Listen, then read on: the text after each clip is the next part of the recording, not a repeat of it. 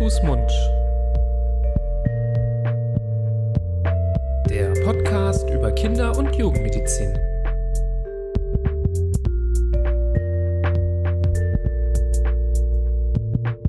So, herzlich willkommen zur nächsten Folge. Hand, Fuß, Mund. Hallo? Hallo? Hallo? Hast, hast du gerade Hallo gesagt? muss flexibel bleiben. Hast du gerade wirklich Hallo gesagt? Ich kann es gar nicht glauben. Ich hab's getan. Ich dachte, dieses Wort hast du ganz lange erstmal ähm, per Vokabelheft Das lernen ich- müssen. ja, das habe ich erst in Deutschland gelernt. ja? Ja, Also jetzt mal ganz ohne Witz, Ja. dieses Hallo jedem gegenüber. Du hast wahrscheinlich erstmal Hello gelernt, Hello again. bevor du Hallo gelernt hast. Mm, Aber jetzt mal ein Exkurs in äh, Geografie. Wenn du das in Österreich machst, fliegst du an jeder zweiten Stelle irgendwo raus. Okay. Egal, wo du es machst, das, das geht nicht. Okay. Und in Deutschland ist das ja so, ja, hallo, ne? Hallo, Herr, hallo, Herr Professor. Das ist ja so ganz normal. Mhm. Ja, das ist normal. Wenn du das in Ja. Österreich machst, hast du es hinter dir. Aber Das ist wirklich gut. spannend. Also wenn man Naja. hier das erste Mal zuhört, könnte man denken, es geht hier um Österreich in Linguistik. diesem Podcast und Linguistik. Nein, tut es nicht. Äh, bei Hand, Fuß, Mund geht es um Kinder- und Jugendmedizin. Wir sind zwei Kinderärzte aus Düsseldorf. Ich bin Nibras. Ich bin Florian. Und gemeinsam machen wir diesen Podcast und sprechen über Themen der Kinder- und Jugendmedizin, Kinderkrankheiten, ähm, Symptome bei Kindern, ähm, mit dem Hintergrund, dass wir euch das gerne erklären möchten, euch Informationen bieten möchten, die leicht verständlich sind, auf die ihr euch verlassen könnt, falls ihr Eltern seid oder mit Kindern mehr zu tun habt. Und in dieser Folge, ja, wie soll ich sagen, worum es in dieser Folge geht? Ich hatte einen Ohrwurm die ganze Zeit. Kennst du von Britney Spears das Lied Toxic? Ah, ja. Ich weiß auch nicht. Ich habe das Komisch. irgendwie im Ohr gehabt in der Vorbereitung Hätten auf diese heute Folge. als Jingle nehmen können. Hätten wir es- statt unserem. Ja, gäbe es kein Ja, Copyright-Problem. stimmt. Vielleicht nehme ich es ja doch. Mal Ja. gucken. weiß. Ihr habt es ja dann schon gehört, wenn ihr jetzt an diesem Zeitpunkt angekommen seid. Nein, heute wird es um das Thema Vergiftungen gehen. Ähm, Und mit diesem Thema Vergiftungen eröffnen wir eine neue Reihe innerhalb unseres Podcast-Projekts. Wir machen ja schon bereits eine Reihe zum Thema parasitäre Erkrankungen, Parasiten. Da haben wir schon über Würmer gesprochen zum Beispiel. Und jetzt ähm, machen wir quasi das zweite Themenfass auf, ähm, auf dem basierend wir mehrere Folgen machen werden. Und das sind die ähm, Notfälle. Und ähm, zu diesen Notfällen wird es verschiedene Folgen geben. Es gibt ganz viele verschiedene Notfälle in der Kinder- und Jugendmedizin, die auch durchaus zu Hause passieren können.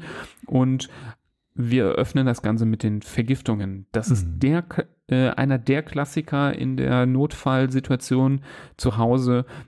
Es gibt, glaube ich, nichts, was durch so viele Dinge, die zu Hause rumstehen, auch irgendwie verursacht werden kann, wo man so extrem aufpassen muss. Hm. Und da bin ich jetzt schon mega gespannt auf deine Berichte, denn als dreifacher Vater wirst du bestimmt jetzt nicht von irgendwelchen Unfällen berichten, aber ich bin gespannt, was du erzählst, wie du dem Ganzen vorbeugst Mhm. zu Hause. Denn ich glaube, umso älter auch die Kinder werden, ich kenne das von mir selber als Kind. Ich fand es unfassbar interessant, in irgendwelchen Schränken rumzuwühlen, mir Dinge rauszusuchen, die ich nicht kenne, mir anzugucken, damit rumzuspielen. Hm. Ähm, Zu probieren. ich habe mir zu allem möglichen versucht, Zugang zu verschaffen im Haushalt, ähm, habe alles erkundschaftet und das, ähm, das interessiert mich auf jeden Fall, wie das so bei euch läuft. Mhm. Zu Recht. Wie du sagst, bei, bei drei Kindern, also ich habe da natürlich heute im Vorfeld dieser Folge auch darüber nachgedacht. Und ich glaube, ich komme da zu der gleichen Erkenntnis wie ganz viele derer, die sich das jetzt anhören. Nämlich, man tut eigentlich viel zu wenig und man ist viel zu unvorsichtig, was diese Sachen angeht. Ähm, wenn, also diese Punkte, die wir jetzt besprechen werden oder diese potenziellen Vergiftungen, wenn da einer von den Zuhörern dabei ist, der wirklich sagt, okay, das ist bei mir alles ausgeschlossen aus den, den, den, den, den Gründen, dann möchte ich bitte eine Meldung in unseren unter unserem Instagram-Bild für diese Folge und dann kriegst du einen Orden, weil es ist einfach verdammt schwer. Man, ich glaube, bei einem Kind sich daran altersgemäß jetzt wirklich entlang zu hangeln und zu sagen, okay, jetzt ist das Kind zwei, jetzt ist das Kind vier, worauf muss ich auf, aufpassen? Als erstes öffnet es die Schränke äh, oder die untersten Schubladen, ähm, dann geht's irgendwie an die Messerschublade und irgendwann äh, kommt es auch noch höher ran.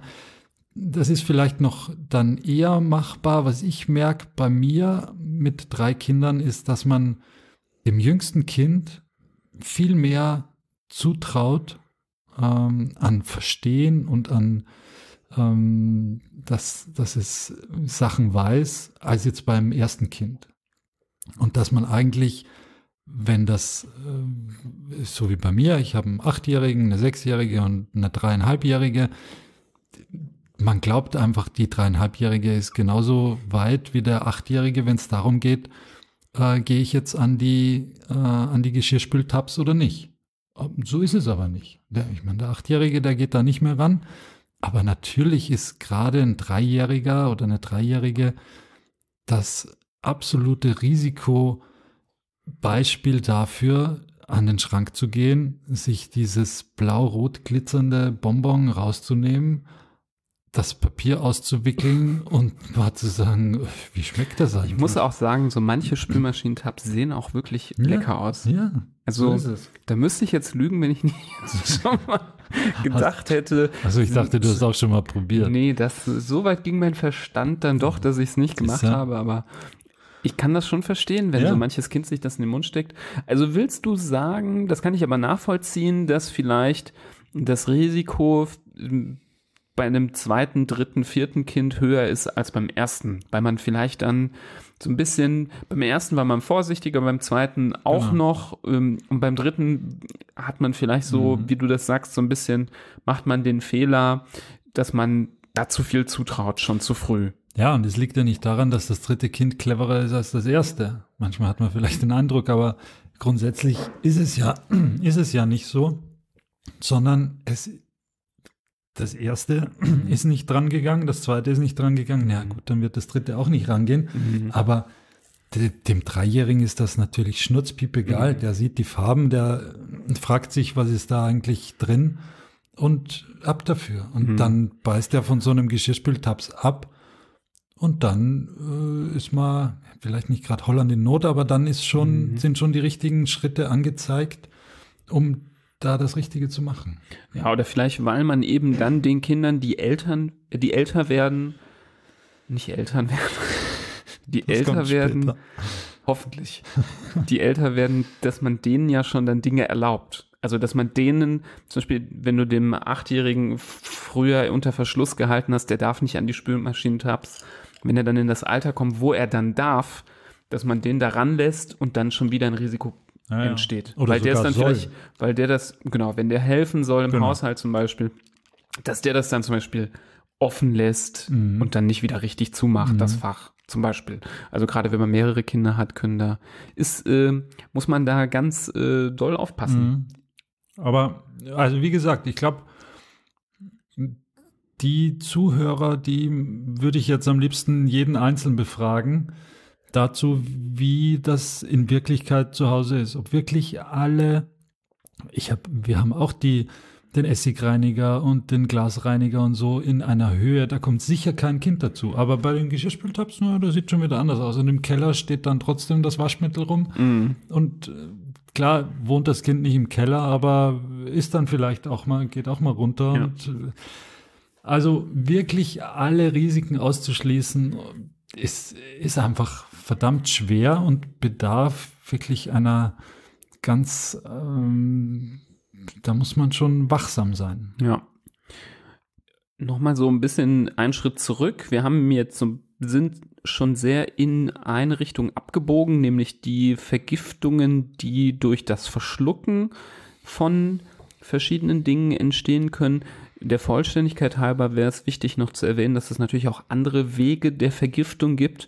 Ähm, ich denke, der zweitwichtigste Weg ist der, äh, die Vergiftung über die Atemwege, also das Einatmen von Giften, ähm, von Gasen, von Rauch, von Dämpfen, von irgendwelchen Chemikalien. Ähm, da haben wir auch häufiger Kontakt mit gehabt als Ärzte. Ähm, das ist auch nicht immer Schuld von irgendwie einer Person, die auf, äh, Aufsicht hat über die Kinder. Das kann ja manchmal auch passieren durch einen Unfall, wenn es irgendwo brennt, wenn Rauch irgendwo entsteht, wenn eine Heizung defekt mhm. ist und Gas austritt. Auch dann kann eine Vergiftung entstehen. Ähm, was ich aber auch schon erlebt habe, ist zum Beispiel bei Jugendlichen, die ähm, in einem kleinen Zimmer sitzen und ähm, eine Wasserpfeife rauchen ähm, mit äh, einer extremen Bildung von Rauch, ohne dass das Fenster mhm. offen ist, die dann auch dadurch eine Vergis Vergiftung erleiden. Ähm, also da gibt es wirklich ganz viele Wege, wie sowas entstehen kann. Und Natürlich gibt es auch Vergiftungen oder Schäden, die auftreten können durch die gleichen Dinge, die man verschlucken kann. Aber wenn man sie zum Beispiel ins Auge oder auf die Haut bekommt, das hat dann oft zur Folge, dass die Symptome ein bisschen anders sind. Aber ich würde das der Vollständigkeit halber mit reinnehmen, dass so eine Vergiftung oder eine Schädigung auch auftritt, wenn man gewisse Dinge ähm, von außen auf den Körper bekommt. Aber das ist so noch so ein bisschen nebensächlich mit Abstand das Wichtigste, auch für uns in der Kinder- und Jugendmedizin, ist das ähm, Verschlucken von diesen Giften. Mhm. Sollen wir mal ein paar Klassiker nennen? Ja, Was ist denn da bevor, so alles? Vielleicht bevor wir Klassiker nennen, nennen wir, fangen wir einmal ganz hinten an, nämlich was man eigentlich tut, egal ob es jetzt der eine Klassiker ist oder der andere äh, oder das, der Geschirrspültabs oder sonst irgendwas.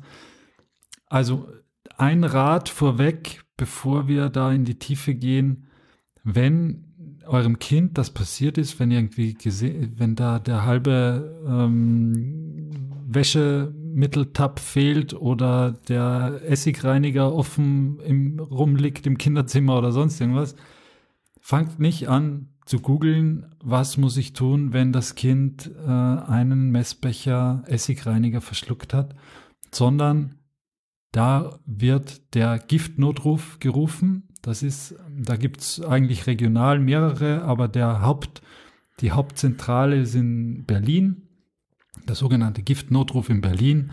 Da gibt es eine Telefonnummer, die wir einmal kurz nennen und sicher auch in unsere Shownotes packen.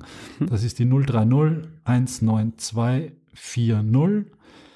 Und da ruft ihr bitte an und sagt, okay, mein Kind ist so und so alt und hat vor so und so vielen Minuten oder Stunden das oder das Mittel äh, wahrscheinlich oder vielleicht, das, ihr braucht keinen Beweis dafür, das ist nicht so, dass man dann nur anrufen darf, wenn man wirklich ein Video davon hat, wie das Kind vom Geschirrspültabs abbeißt, sondern auch, wenn ihr nur Sorge habt, dass es so ist, dann ruft da an und dann sagen euch die Profis, und da geht's uns nicht anders, wir rufen da auch immer wieder mal an, weil wir natürlich nicht für alle Stoffe äh, parat haben, was zu tun ist.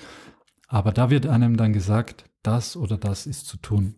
Und das, dem ist dann auch Folge zu leisten. Und wenn die sagen, sie müssen sofort ins Krankenhaus, dann geht ins Krankenhaus. Wenn die sagen, nee, da müssen sie nichts machen, gut, dann muss man offensichtlich nichts machen. Aber diese, das ist der erste Weg. Und nicht googeln, das muss man hier an dieser Stelle gleich ganz nach hinten stellen ja. und sich an die Profis wenden. Ich, ähm, äh, gut, dass du das schon mal ähm, vorweg sagst. Das ist eine sehr wichtige Info so gerne ihr diesen Podcast auch hört, ich würde auch nicht raten, bei einer Vergiftungssituation hier in diese Folge anzumachen, um bis, äh, reinzuhören. Bis die Substanz kommt, die das Kind genau. jetzt genommen hat. Nein. Wir, diese Folge hat wirklich nur einen präventiven Charakter und ähm, soll euch dienen, um euch auf den hoffentlich nicht eintretenden Fall vorzubereiten, trotz allem. Ähm, den Giftnotruf, den gibt es tatsächlich an verschiedenen Stellen. Berlin an oberster Stelle, aber es gibt noch welche in Bonn, in Freiburg. Ich werde alle diese Nummern ähm, in die Shownotes packen, so dass ihr die da findet. Und ich glaube, man kann schon durchaus auch den Rat aussprechen. Speichert euch doch einfach die Nummer des Giftnotrufs eures Vertrauens. Sucht euch einfach einen aus, äh, im Zweifelsfall den aus Berlin, denn es ist wirklich egal, bei welchem ihr Mhm. anruft. Ja, es ist wirklich egal. Ihr müsst euch jetzt nicht Sorgen machen, dass ihr aus Berlin in Freiburg oder aus Freiburg in München anruft. Es ist wirklich schnurzpiep egal. Ihr könnt überall da anrufen.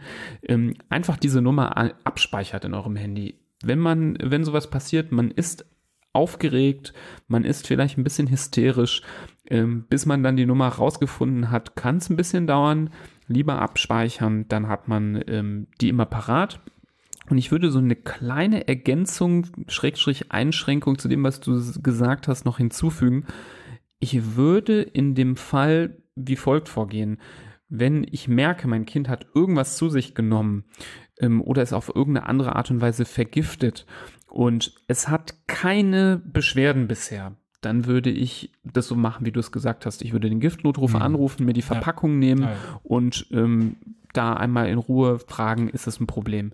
Aber wenn mein Kind unmittelbar schon anfängt zu erbrechen, Beschwerden zu haben, zu denen wir gleich kommen, ähm, dann würde ich immer erst den Notruf anrufen und während der Ja. Rettungsdienst auf dem Weg ist, in dieser Zeit kann man den Giftnotruf anrufen und versuchen, die Zeit, die überbrückt wird oder über, überbrückt werden muss, bis der Notarzt eintrifft, dafür nutzen, die Empfehlung des Giftnotrufs umzusetzen. Aber da würde ich auf jeden Fall erst ähm, zum Notruf greifen und dann erst im, in der Giftnotrufzentrale anrufen.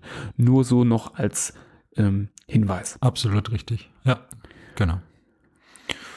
So, wir haben uns wie immer eigentlich nicht abgesprochen und kein Drehbuch geschrieben. Vielleicht schießen wir einmal quer, jeder so, was er an wichtigsten äh, Quellen der Vergiftung so parat hat Genau, oder schon glaube- erlebt hat. Grundsätzlich kann man das unterteilen, ähm, glaube ich, nochmal ähm, in die Dinge, die zu Hause zu einer Vergiftung führen können und die Dinge, die außer Haus zu Vergiftung führen können. Ich glaube, die außer Haus kann man relativ kurz fassen. Das sind in der Regel irgendwelche Pflanzen, Mhm. irgendwelche Beeren, Pilze, die irgendwo wachsen, die von kleinen Kindern vielleicht, weil sie lecker aussehen, irgendwie abgepflückt werden. Der Klassiker sind so Sachen wie Tollkirschen zum Mhm. Beispiel, ähm, die dann verschluckt werden.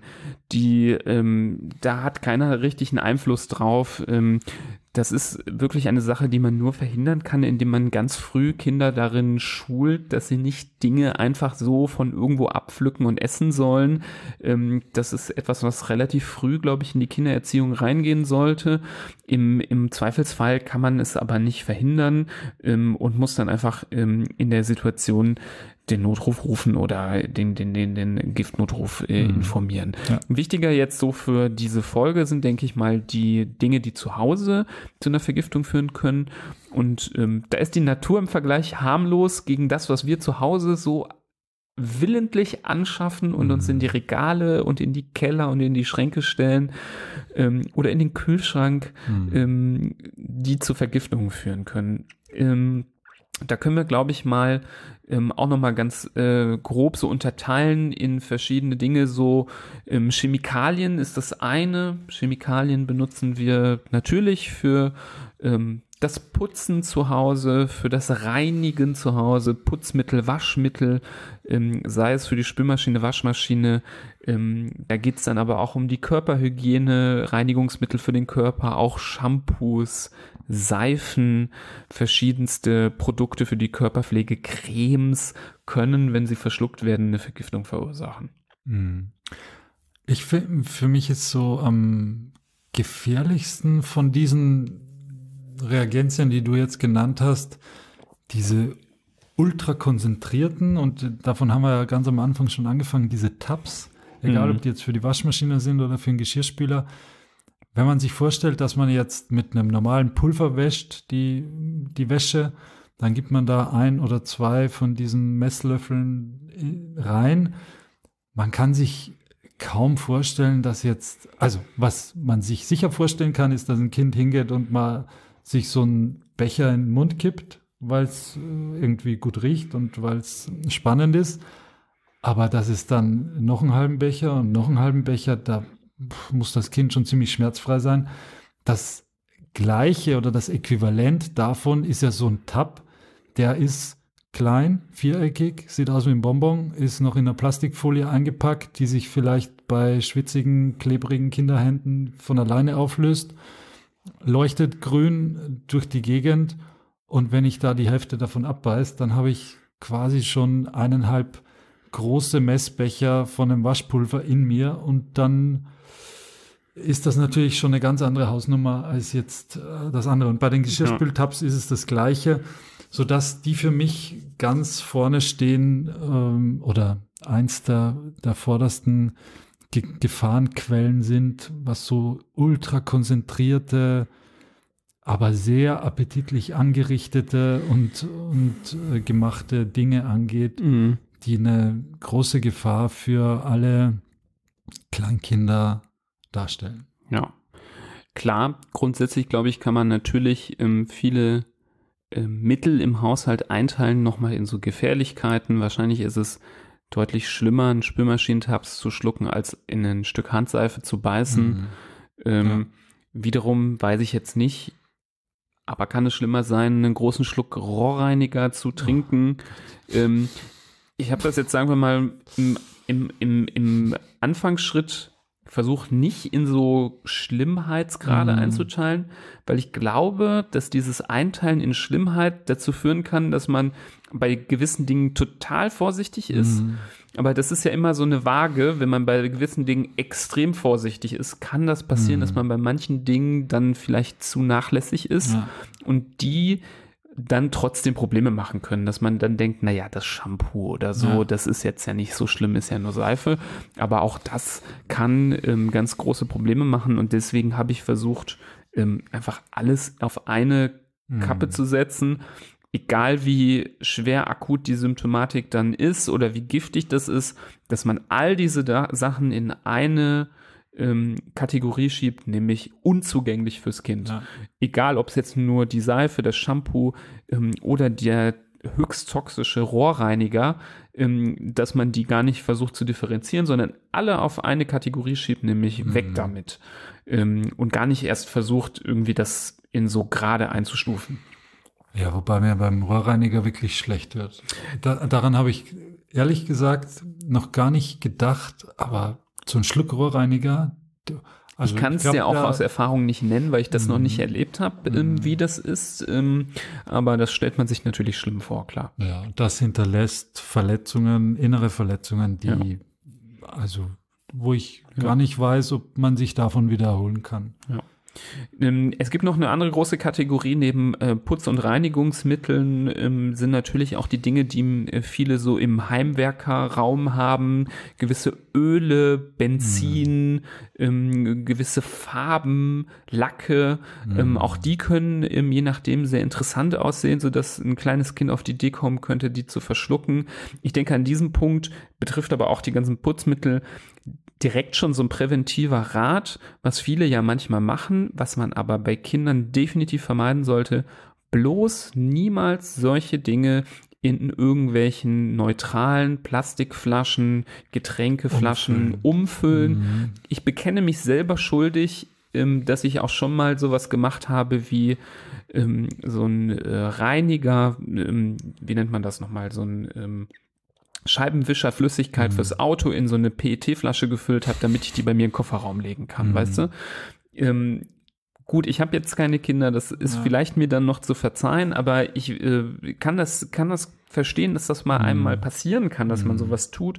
Aber wenn dann diese schöne rosane Flüssigkeit ja. in so einer PET-Flasche steht, im, mhm. das kann man keinem Dreijährigen übel nehmen, dass ja. er denkt, das wäre irgendwie ein super leckere Limo ja. und dann einen großen Schluck ähm, von nimmt. Mhm. Deswegen das so als Ratschlag, ähm, natürlich ist es nicht die, das Allheilmittel, auch aus irgendwelchen Blechdosen oder irgendwelchen anderen Verpackungen. Und da kann man auch nennen, so eine Kinderschutzdeckel kann man vergessen. Also ja. jeder, äh, jedes Kind kann mit ein bisschen äh, mhm. Fummelei, und da spreche ich von mir selber auch äh, als Erfahrungsbericht als Kind, ich habe die Dinger auch abbekommen. Mhm. Also das weiß ich ganz genau, kann ich mich gut dran erinnern. Zum Glück habe ich nie irgendwo dran getrunken, aber ich weiß ganz genau, dass ich die irgendwie abgefummelt bekommen habe.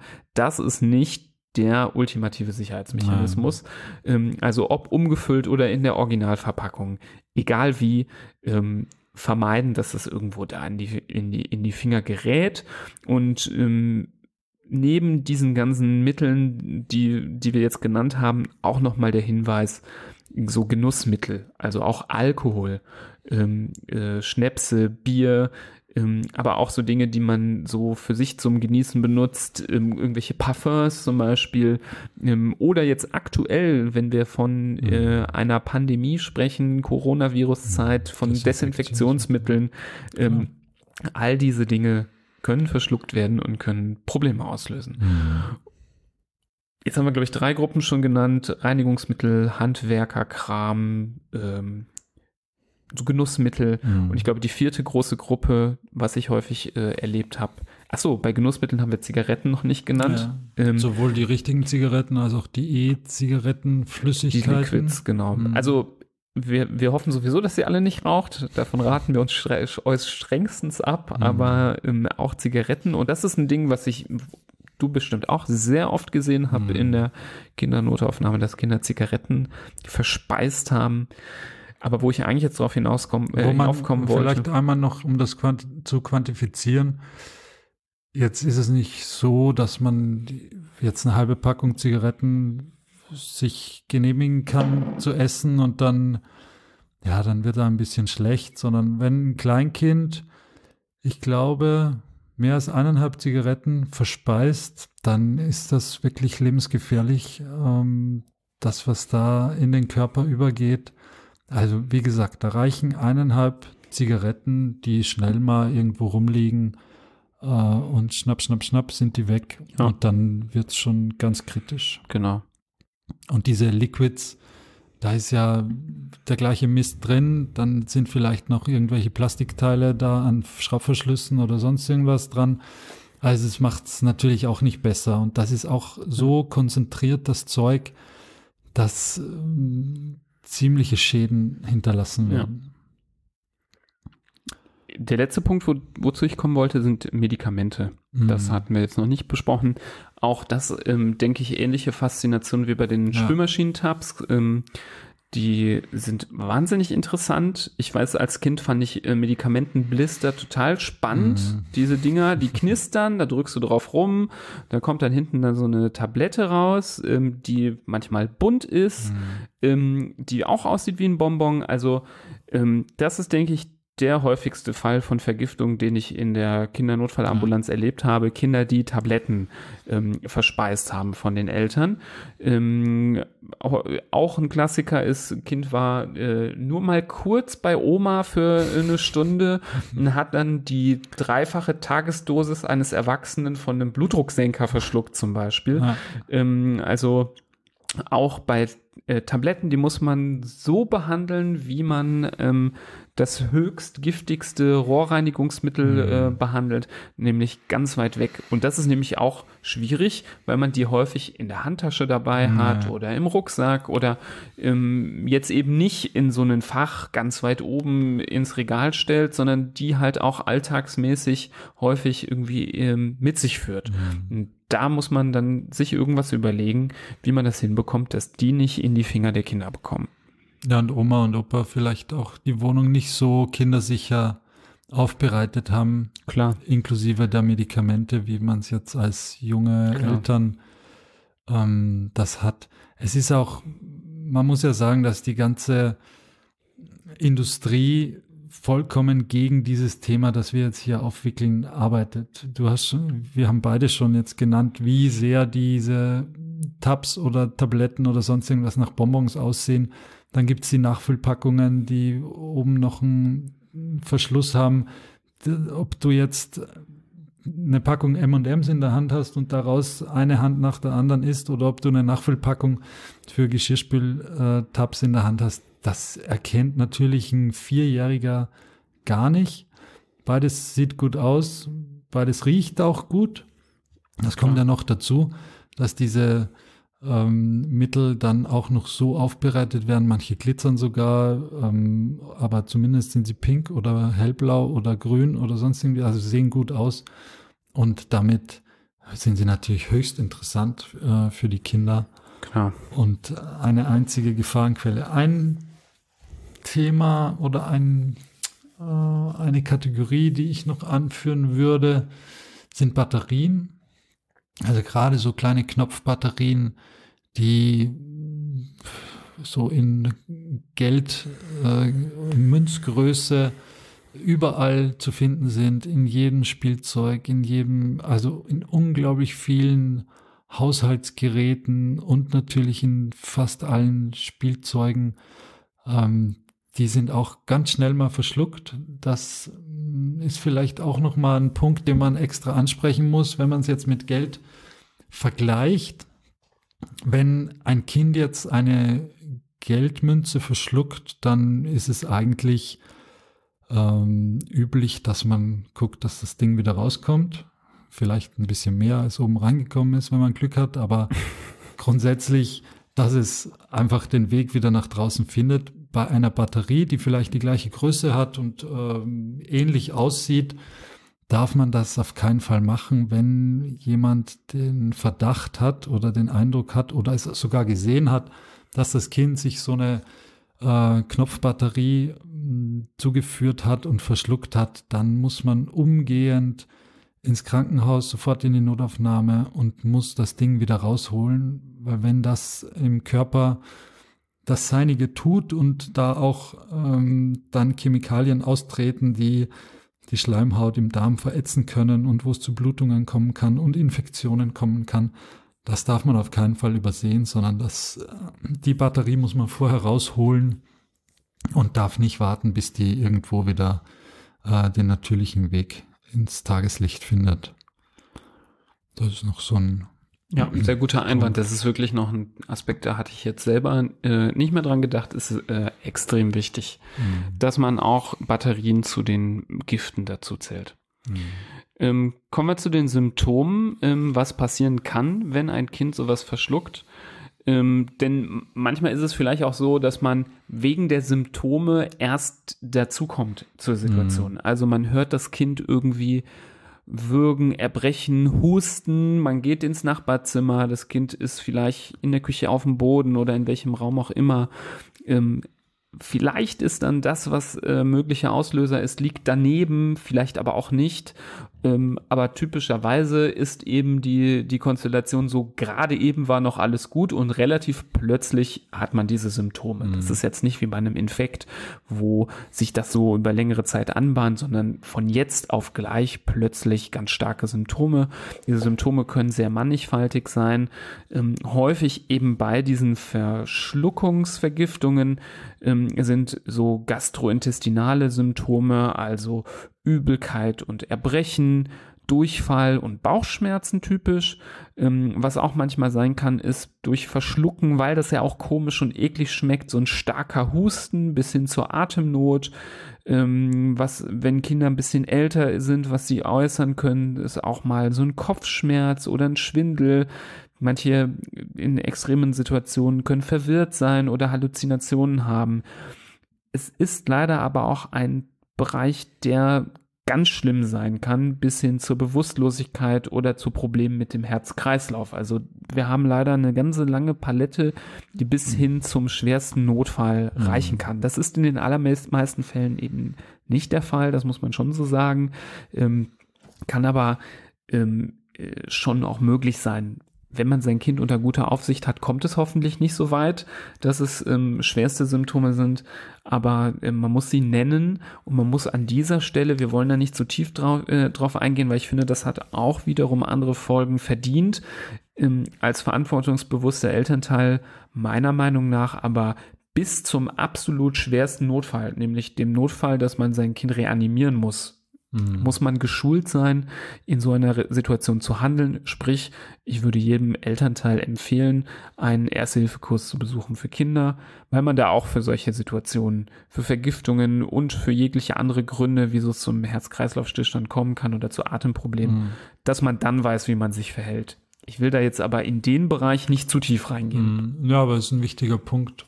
Gerade so, also es gibt sicher viele, viele Eltern, die sich denken, ja, so ein Erste-Hilfe-Kurs wäre wahrscheinlich ganz gut, aber eigentlich will ich nicht oder traue mich nicht oder so. Aber genau dieses Thema, es reicht ja schon eine halbe Flasche Putzmittel, die vielleicht dann Auslöser dafür ist und dann kann man sich die Frage stellen, hätte ich lieber einen Erste-Hilfe-Kurs gehabt ja. in der Situation oder ja. hätte ich äh, lieber keinen gehabt? Ja. Und ist sicher besser, wenn man für manche Eventualitäten vorbereitet ist genau. oder schon mal was durchdacht hat, wie man reagieren könnte. Und darum genau. geht's ja. Das ist bei einem Intensivmediziner nichts anderes als bei einem Elternteil. Es geht nur darum, wie sehr bin ich vorbereitet ähm, auf das, womit ich nicht gerechnet genau. habe.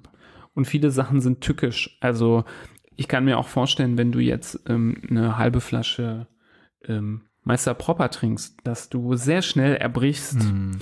Wenn du jetzt aber drei Zigaretten naschst ja. aus der Zigarettenpackung, dann kann das auch erstmal eine halbe Stunde gut gehen und man merkt ja. erstmal gar nicht so viel und vielleicht fällt dir als Elternteil auch gar nicht auf, dass da drei Zigaretten fehlen. Das mm. fällt vielleicht erst später auf, erst wenn dann die Symptome kommen. Mm. Und so kann man dann doch überrascht sein, in so einer Notfallsituation zu landen. Und ähm, ich denke, das sollte sich jeder sehr, sehr gut überlegen. Und die Empfehlung ist sehr klar und sehr strikt von mir, dass man das auf jeden Fall machen sollte. Also mhm. Also wenn man einen Erste-Hilfe-Kurs machen muss, damit man einen äh, PKW durch die Straße führen darf, dann finde ich, sollte es auch im äh, gesunden Menschenverstand liegen, dass man auch einen Erste-Hilfe-Kurs machen muss, wenn man ein ähm, Kind großzieht. Mhm. Ganz häufige Frage ist, soll ich das Kind dann zum Erbrechen bringen? Soll ich gucken, dass es das wieder ausspuckt, was es gerade genommen hat, wenn ich gesehen habe, was es oder dass es etwas genommen hat? Das sollte man unterlassen. Also bevor ich dem Kind den Finger im Mund stecke und es zum äh, Erbrechen bringe, sollte man auf jeden Fall wie du schon gesagt hast, zuerst den Notruf, dann aber auch den Giftnotruf wählen, weil die können einem dann sehr wohl sagen, dass in manchen Situationen und vielleicht genau bei dem Mittel, um das es in dem Fall geht, genau falsch ist, äh, das Ganze auch noch auf äh, rückwärtigen Wege wieder nach oben zu treiben und nochmal der Gefahr auszusetzen, dass es inhaliert wird oder sonst irgendwie, sondern man ja, ja keine kein Erbrechen herbeiführen wird, soll. Das gleiche gilt für diese Aktivkohle zum Beispiel. Es, natürlich gibt's Mittel und, und äh, Substanzen, äh, wo man Aktivkohle danach einnehmen sollte. Insofern ist es auch gut, wenn man das zu Hause hat. Natürlich auch wieder gut verschlossen im Apothekenschrank, der nicht zugänglich ist für das Kind. Aber nicht voreilig jetzt dem Kind zuführen und dann vielleicht wirklich alles noch schlimmer machen, als es eigentlich ist, indem man äh, das Kind zuerst zum Spucken gebracht hat und ihm dann noch Aktivkohle reinwirkt. Ja. Ich glaube, die zwei Punkte sind sehr berechtigt, diese Einwände. Ich glaube, man kann sie noch mal so ein bisschen ähm, trennen. Also ich glaube, man kann den Punkt mit dem Erbrechen noch mal sehr stark untermauern und sagen, auf gar keinen Fall. Ich glaube, es wird keine Situation entstehen, wo der Giftnotruf sagen wird, stecken Sie jetzt sofort Ihrem Kind den Finger in den Hals und führen Sie sofortiges Erbrechen herbei. Das wird kein Giftnotruf zu keiner Zeit jemals irgendwie empfehlen. Ich glaube, das ist, ist nicht möglich. Ähm, die Gefahren sind zu groß. Ähm, da äh, Folgeschäden zu verursachen. An vorderster Stelle ist zum einen zu nennen die Aspiration, also das Verschlucken ähm, von ähm, Fremdkörpern, Flüssigkeiten in die Atemwege, gerade weil diese Chemikalien, ähm, wenn es so welche sind, die verschluckt worden sind, in den Atemwegen ganz furchtbar schlimme Schäden verursachen können, vielleicht sogar noch mehr als im, im äh, Magen. Das heißt, das möchte man vermeiden. Viele von diesen ähm, Dingen, mit denen sich Kinder vergiften können, verursachen ja auch zum Beispiel Schaum. Ähm, gerade dieser Schaum, wenn er hoch erbrochen wird, kann zu Verschluckungsproblemen äh, führen. Ähm, und wenn wir schon Chemikalien den einen Weg runter ja, ähm, ertragen mussten, mhm. ähm, dann können sie auch besonders schlimm sein, wenn sie den gleichen Weg wieder nach oben gehen. Also es ist auch nicht im Interesse, dass diese stark ätzende Säure, die zum Beispiel verschluckt worden ist, dann wieder hochgewirkt wird. Ähm, Mit der Aktivkohle ist es, glaube ich, so, dass es vielleicht durchaus in so einer Situation, wenn man die zu Hause hätte, man den Giftnotruf anruft und sagt, ich habe hier Aktivkohle zu Hause stehen, soll ich das jetzt anmischen? Soll ich das mit Wasser verrühren und dem Kind geben? Das Kind ist bei Bewusstsein, das würde es jetzt auch trinken. Soll ich das jetzt machen? Da könnte es vielleicht sein, dass der Giftnotruf sagt, Sie haben das da, ja. dann machen Sie das jetzt bitte. Mhm. Denn Aktivkohle bindet häufig den, ähm, bindet das Gift und kann es neutralisieren oder die, die schädliche Wirkung abmildern. Und in der Situation könnte ich mir vorstellen, dass es äh, passiert, dass die das empfehlen, aber mir war wichtig, dass zu betonen, dass man das nur in Rücksprache mit entweder der, der Notrufzentrale, dem Notarzt oder dem Giftnotruf macht. Also durchaus ähm, finde ich es berechtigt, dass man sowas dann zu Hause stehen hat. Ähm, aber wenn, der, wenn man den Giftnotruf das fragt, ob es okay ist, dass man es gibt und die sagen ja, auf jeden Fall, kein Problem, ähm, dann kann man es ruhig benutzen, mhm. würde ich sagen. Genau. Nö, das war auch genau das, was ich damit sagen wollte gut, wenn man es hat, aber nicht voreilig genau. geben. Ich glaube, eine grundsätzliche Empfehlung bei so Giften, wenn es jetzt nicht irgendwie eine Seife ist, die schon so aus allen Körperöffnungen zu schäumen beginnt, ist es, dass man was trinkt, also Wasser hinzufügt. Das wird auch in, habe ich auch häufig von der Giftnotrufzentrale gehört, in so Fällen wird empfohlen, um das Gift zu verdünnen. Mhm. Also gerade wenn es so Dinge sind, die man eben nicht wieder irgendwie nach oben befördern möchte, ähm, wenn es irgendwelche Säuren sind, Farben, irgendwelche Putzmittel, dann ähm, wird schon empfohlen, dass das Kind auch was trinkt. Ähm, in der Klinik werden wir dann schon eine Aktivkohle-Lösung ähm, benutzen, aber wenn jemand von zu Hause anruft, der keine Aktivkohle hat, der sich jetzt auf den Weg macht irgendwie in die Klinik, da kann man dann schon auch telefonisch, so habe ich es manchmal gemacht, auf Anraten des Giftnotrufs ähm, einfach empfehlen, Wasser zu trinken. Mhm.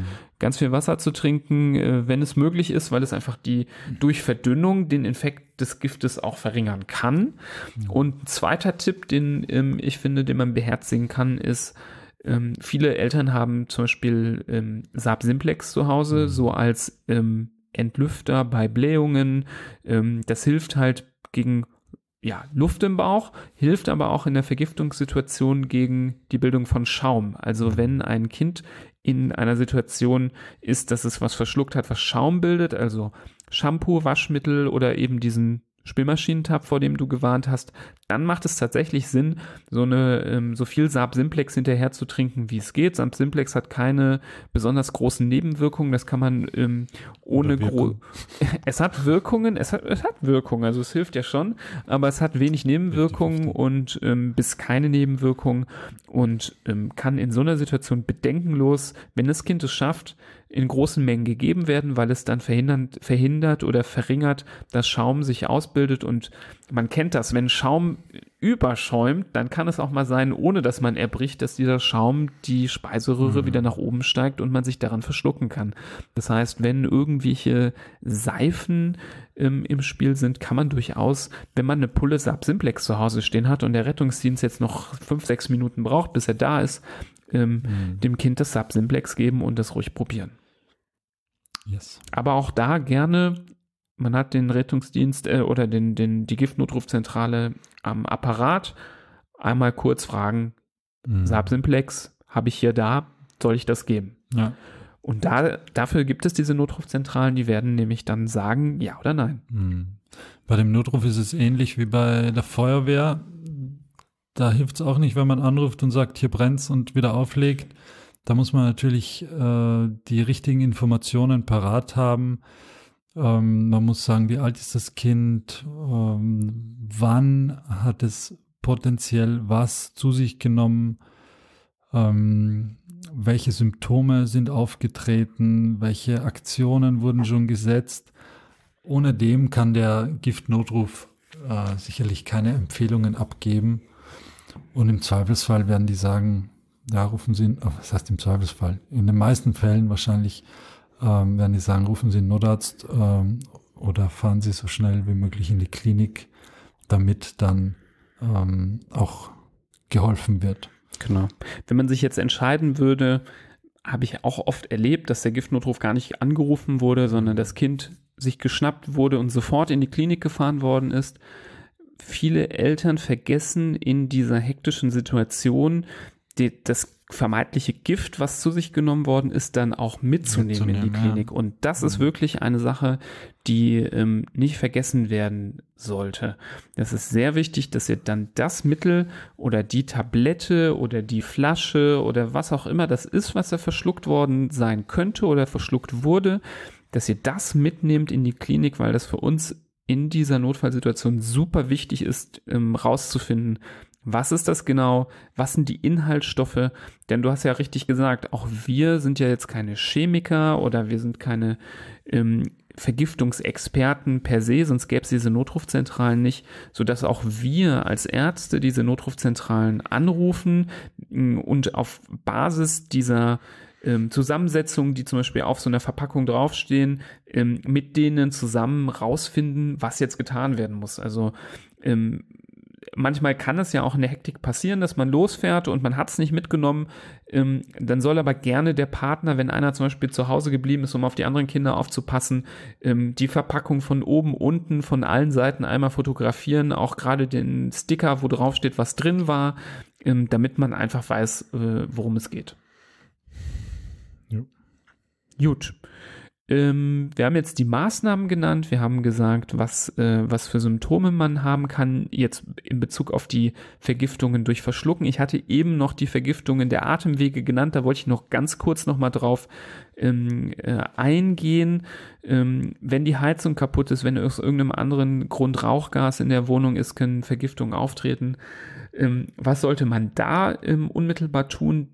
Da vielleicht noch mehr als bei den verschluckten Vergiftungen ist es super wichtig, auf die eigene Sicherheit aufzupassen. Das ist an erster Stelle zu nennen. Es ist keinem Kind geholfen, was jetzt wegen einer Rauchgasvergiftung irgendwie auf dem Boden liegt, wenn man da reinrennt, ohne drüber nachzudenken und selber eine Vergiftung erleidet und dann daneben liegt. Ähm, deswegen sollte die Situation immer so abgeschätzt werden, dass man immer die eigene Sicherheit an erste Stelle stellt, sonst kann man nämlich nicht helfen. Und nur dann eingreift, wenn es wirklich sicher ist. Und dann gibt es eigentlich nur eine einzige Regel, bis der Rettungsdienst eintrifft. Versuchen, möglichst aus dieser Vergiftungszone das vergiftete Kind rauszuholen und an die frische Luft zu bringen. Also wenn es jetzt dieser vermeintlich banalere, so klingt es, Unfall ist, dass da die Jugendlichen irgendwie im Zimmer umkippen, weil sie Shisha rauchen und man irgendwie das mitbekommt und da reinkommt, dann reißt man alle Fenster auf, äh, lässt da die Luft raus, lässt frische Luft rein und ähm, sorgt dafür, dass die Frischluft atmen. Viel mehr kann man dann erstmal nicht machen.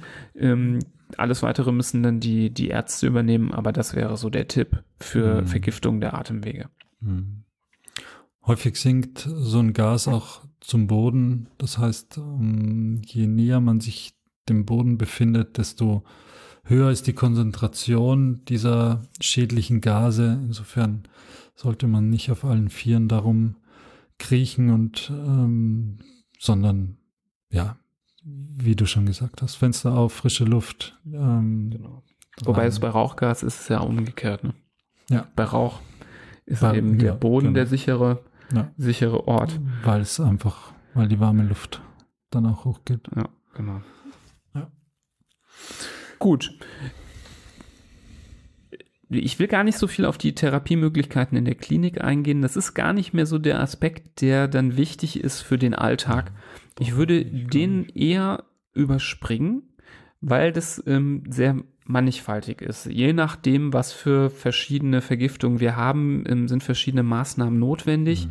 Grundsätzlich kann man sagen, dass bei den allermeisten ähm, schwerwiegenderen Sachen man definitiv damit rechnen muss, dass eine stationäre Aufnahme erfolgt mit einer Überwachung. Ich habe viele Fälle erlebt, wo Symptome mild bis gar nicht vorhanden waren und einfach nur eine Überwachung zur Sicherheit erfolgt ist und relativ schnell, oft auch schon am nächsten Tag, eine Entlassung möglich war in Rücksprache mit der Giftnotrufzentrale.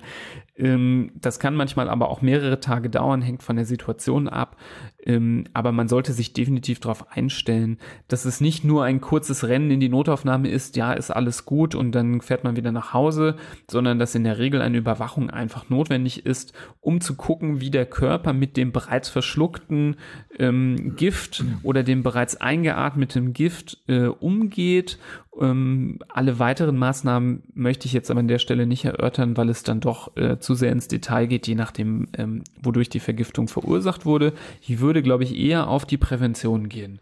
Was kann man tun, um eben diese Situation komplett zu vermeiden, um dem ganz aus dem Weg zu gehen? Eine präventive Sache haben wir schon besprochen, das ist so, ja, sekundäre Prävention, dass man einen Erste-Hilfe-Kurs besucht, dass man weiß, was man tut im Notfall.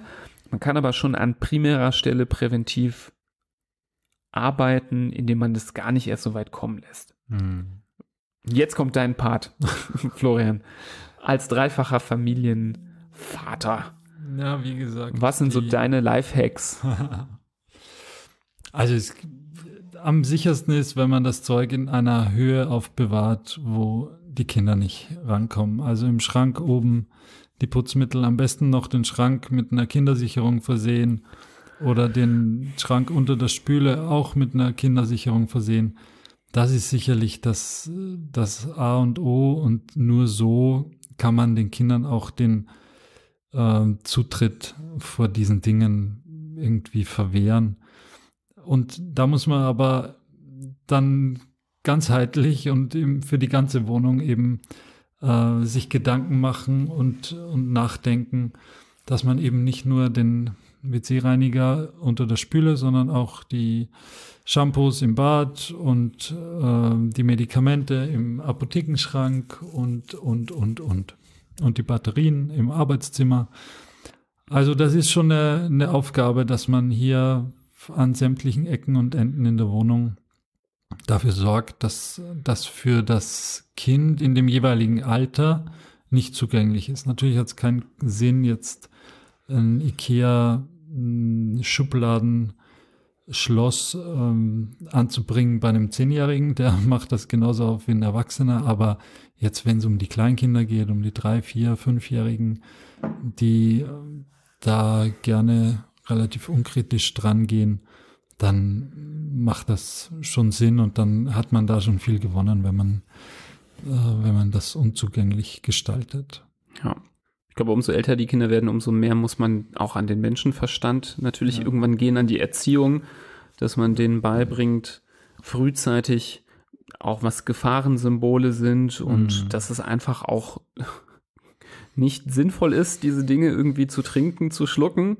Mhm. Ähm, aber eben bei den ganz Kleinen, denen man das noch nicht vermitteln kann, die eben, wo die Faszination von der bunten Farbe der Tablette oder was weiß ich äh, so groß ist, dass alles andere in den Hintergrund gerät, dass man dann einfach vorsichtig ist. Und Höhe der, der, der Regale ist wichtig. Und ja. Ähm, Schlösser sind auch super. Wahrscheinlich am besten beides zusammen. Mhm. Irgendwo relativ weit oben ja. ein Fach, wo man ein Schloss dran macht. Dann hat man die doppelte Sicherheit, denn Höhe, naja, manche Kinder klettern irgendwo hoch, die holen ja. sich einen Stuhl, dann stehen, stellen sich auf den Stuhl, dann stellen sie sich auf, die, auf den Tresen und dann kommen sie dann doch irgendwo dran. Mhm. Also man darf das ja auch nicht unterschätzen, äh, wie kreativ die sind. Mhm. Und ähm, deswegen ist wahrscheinlich ähm, bei den meisten Sachen eine doppelte Absicherung ähm, hm. das Mindeste, was man ja. machen sollte. Ne? Und gerade zur in der derzeitigen Lage und zur Zeit mit äh, Corona, man versucht den Kindern beizubringen, dass sie sich oft die Hände waschen, sicherlich öfter als zuvor und Desinfektionsmittel gibt es vielleicht auch zu Hause das wird ja richtig den Kindern angepriesen und, und jeden Tag mitgeteilt, wie wichtig das ist, dass man das ständig macht und immer wieder macht. Man darf nicht vergessen, dass die Gedankengänge eines Kindes einfach anders sind und dass die zwar hören, Desinfektionsmittel ist gut, wenn ich es mir in die Hände gebe und äh, mir damit äh, die Hände sauber mache, aber es hat auch niemand gesagt, ich soll mir damit nicht den Mund sauber machen. Ich meine, das das ist ja sogar ähm, bei dem amerikanischen Präsidenten noch nicht angekommen, dass man das Zeug nicht schlucken soll. Ähm, insofern ist es bei einem Kleinkind erst recht nachvollziehbar, dass das dass man das durchaus explizit auch in den Mund, ja. vor dem Kind in den Mund nehmen muss und sagen muss, dass das nur für die Hände ist und nicht, nicht für irgendwas anderes. Nicht für die Augen, nicht für den, nicht für die Nase, nicht für den Mund. Ja. Ähm. Ich glaube, wir sehen aber so wenig äh, Vergiftung durch Reinigungsmittel, durch solche sehr schlimmen Gifte, weil eben darauf schon viel geachtet wird mhm. in den Haushalten. Ich glaube, was einfach viel tückischer sind, sind diese alltäglichen Dinge. Die Medikamentenblister, ja. die vielleicht aus der Handtasche rausgucken, die Packung ja. Zigaretten, die vielleicht auf dem Tisch liegt, ähm, ja. die, die, die, die Flasche Sekt, die vielleicht irgendwo im Schrank steht. Ähm, das sind die Dinge, die, glaube ich, äh, viel tückischer sind und muss ich auch sagen, aus dem klinischen Alltag viel häufiger häufiger vorgekommen sind. Also ich glaube, ganz voran Medikamente und Zigaretten. Also das mhm. ist das, was ähm, viel öfter das Problem war als das Verschlucken von irgendwelchen Rohrreinigern. Da denken die allermeisten daran, dass sie sie wegpacken, aber es gibt so viele Leute, die dann doch die Packung Zigaretten halb offen da liegen lassen und selbst wenn die zu ist und zuge noch verschweißt ist, die Kinder mhm. kriegen das ja locker auf. Ähm, und äh, Medikamente, das sind die Dinge, auf die man, glaube ich, am allermeisten aktiv auch mhm. noch achten muss. Die meisten anderen Sachen, die macht man schon fa wahrscheinlich fast unterbewusst ähm, irgendwie äh, weg, dass die in Sicherheit sind. Ähm, aber ja, man, diese kleinen Dinge des ja auch seltener. So ein Rohrreiniger, den habe ich im Schrank stehen und wenn ich den einmal in drei Monaten brauche, dann hole ich ihn raus. Aber die Schachtel Zigaretten, die habe ich jeden Tag in der Hand und meine Blutdruckmedikamente, die muss ich auch jeden Tag genau. nehmen. Und das ist so alltäglich, dass es, dass man eben darauf keine genau. Rücksicht nimmt. Und eben die Tücke, wenn man ähm, auch vielleicht einen großen Haushalt hat mit verschiedenen Alters, äh, Gruppen. Also mhm. wenn zum Beispiel schon der, der Neunjährige gerade ein Antibiotikum kriegt mhm. und dann liegt die, liegen die Antibiotika vielleicht dann doch neben dem am, ja. am Bett, weil der die jetzt nicht äh, unkontrolliert mampfen wird mhm. und man die dem dann aber dort immer wieder gibt vom Schlafengehen zum Beispiel, da kann dann dann doch irgendwie der Dreijährige aus dem Nachbarzimmer dann da zugreifen. Ja. Also es ist wirklich, äh, ich, ich würde auch nicht sagen, dass es einfach ist, aber umso mehr man sich das Thema vor Augen führt und da hoffe ich, dass zum Beispiel so eine Folge, die wir jetzt hier heute aufnehmen, da vielleicht helfen kann, dass man, wenn man die gerade gehört hat, denkt, ach ja doch, mhm. stimmt, wo ihr es gerade sagt, ja. vielleicht ist da ja doch gerade ja, dieses, dieses Päckchen. Äh, gut, dass ihr das nochmal erwähnt habt, dann tue ich das mal weg. Mhm. Ähm, da würden wir uns super freuen, wenn ihr nach ähm, dem Hören einer solchen Folge das, das mal reflektiert, nochmal so durch euren Haushalt äh, ob es geistig ist oder auch aktiv durchgeht und guckt, mhm. ähm, gibt es da vielleicht doch Dinge, die man verbessern könnte. Und ich glaube, das sind Dinge, die sollte man nicht auf morgen verschieben, wenn man da ein Defizit mhm. irgendwie feststellt, wenn da irgendwie an dem einen Fach dann doch kein mhm. Schloss dran ist oder man vielleicht doch irgendwie die Hälfte der Mittelchen in so einem, in so einem Unterfach verstaut hat. Lieber sofort ändern, bevor man ähm, die Probleme hat die, für die dann am Ende das Kind am allerwenigsten kann, weil ähm, woher sollst du es auch wissen in so einer Situation? Ja, ganz genau. Gut. Im Zweifelsfall, falls ihr dann doch jetzt diese Folge gehört habt, weil euer Kind gerade was verschluckt hat, bitte jetzt sofort den Giftnotruf anrufen, falls es symptomfrei ist, wenn es Symptome hat, die 112. Ähm, weitere Infos findet ihr in den Shownotes, vor allem die Hinweise der Giftnotrufzentralen. Ähm, diese Giftnotrufzentralen haben aber auch hier Webseiten, die mit verlinkt sind, wo man auch Infos findet. Meldet euch ähm, frühzeitig für einen Kinder-Erste-Hilfe-Kurs äh, an, falls ihr das noch nie gemacht habt oder es zu lange her ist. Das würde ich auch jedem empfehlen.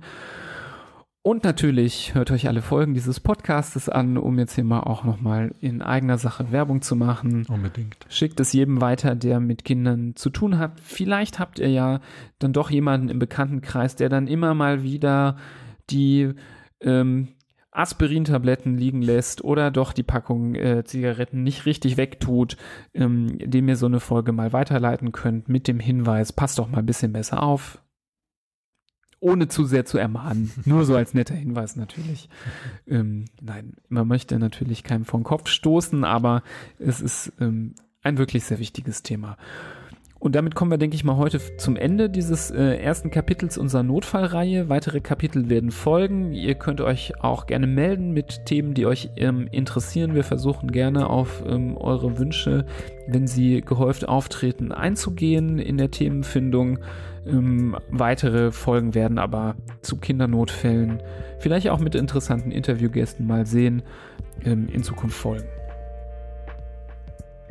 Ich sehe, Florian hat nichts mehr weiteres zu sagen. Das bedeutet, wir haben hier Ich wirklich nicke. randlos alles besprochen. Nein, Mhm. natürlich gibt es vielleicht noch Aspekte, die fehlen, aber ich denke, für den Überblick reicht das an Ja, dieser Stelle. Wir wünschen euch ähm, häufig, äh, hoffentlich unfallfreie Zeit und äh, hören uns bald in der nächsten Folge. Bis dahin. Tschüss. Tschüss.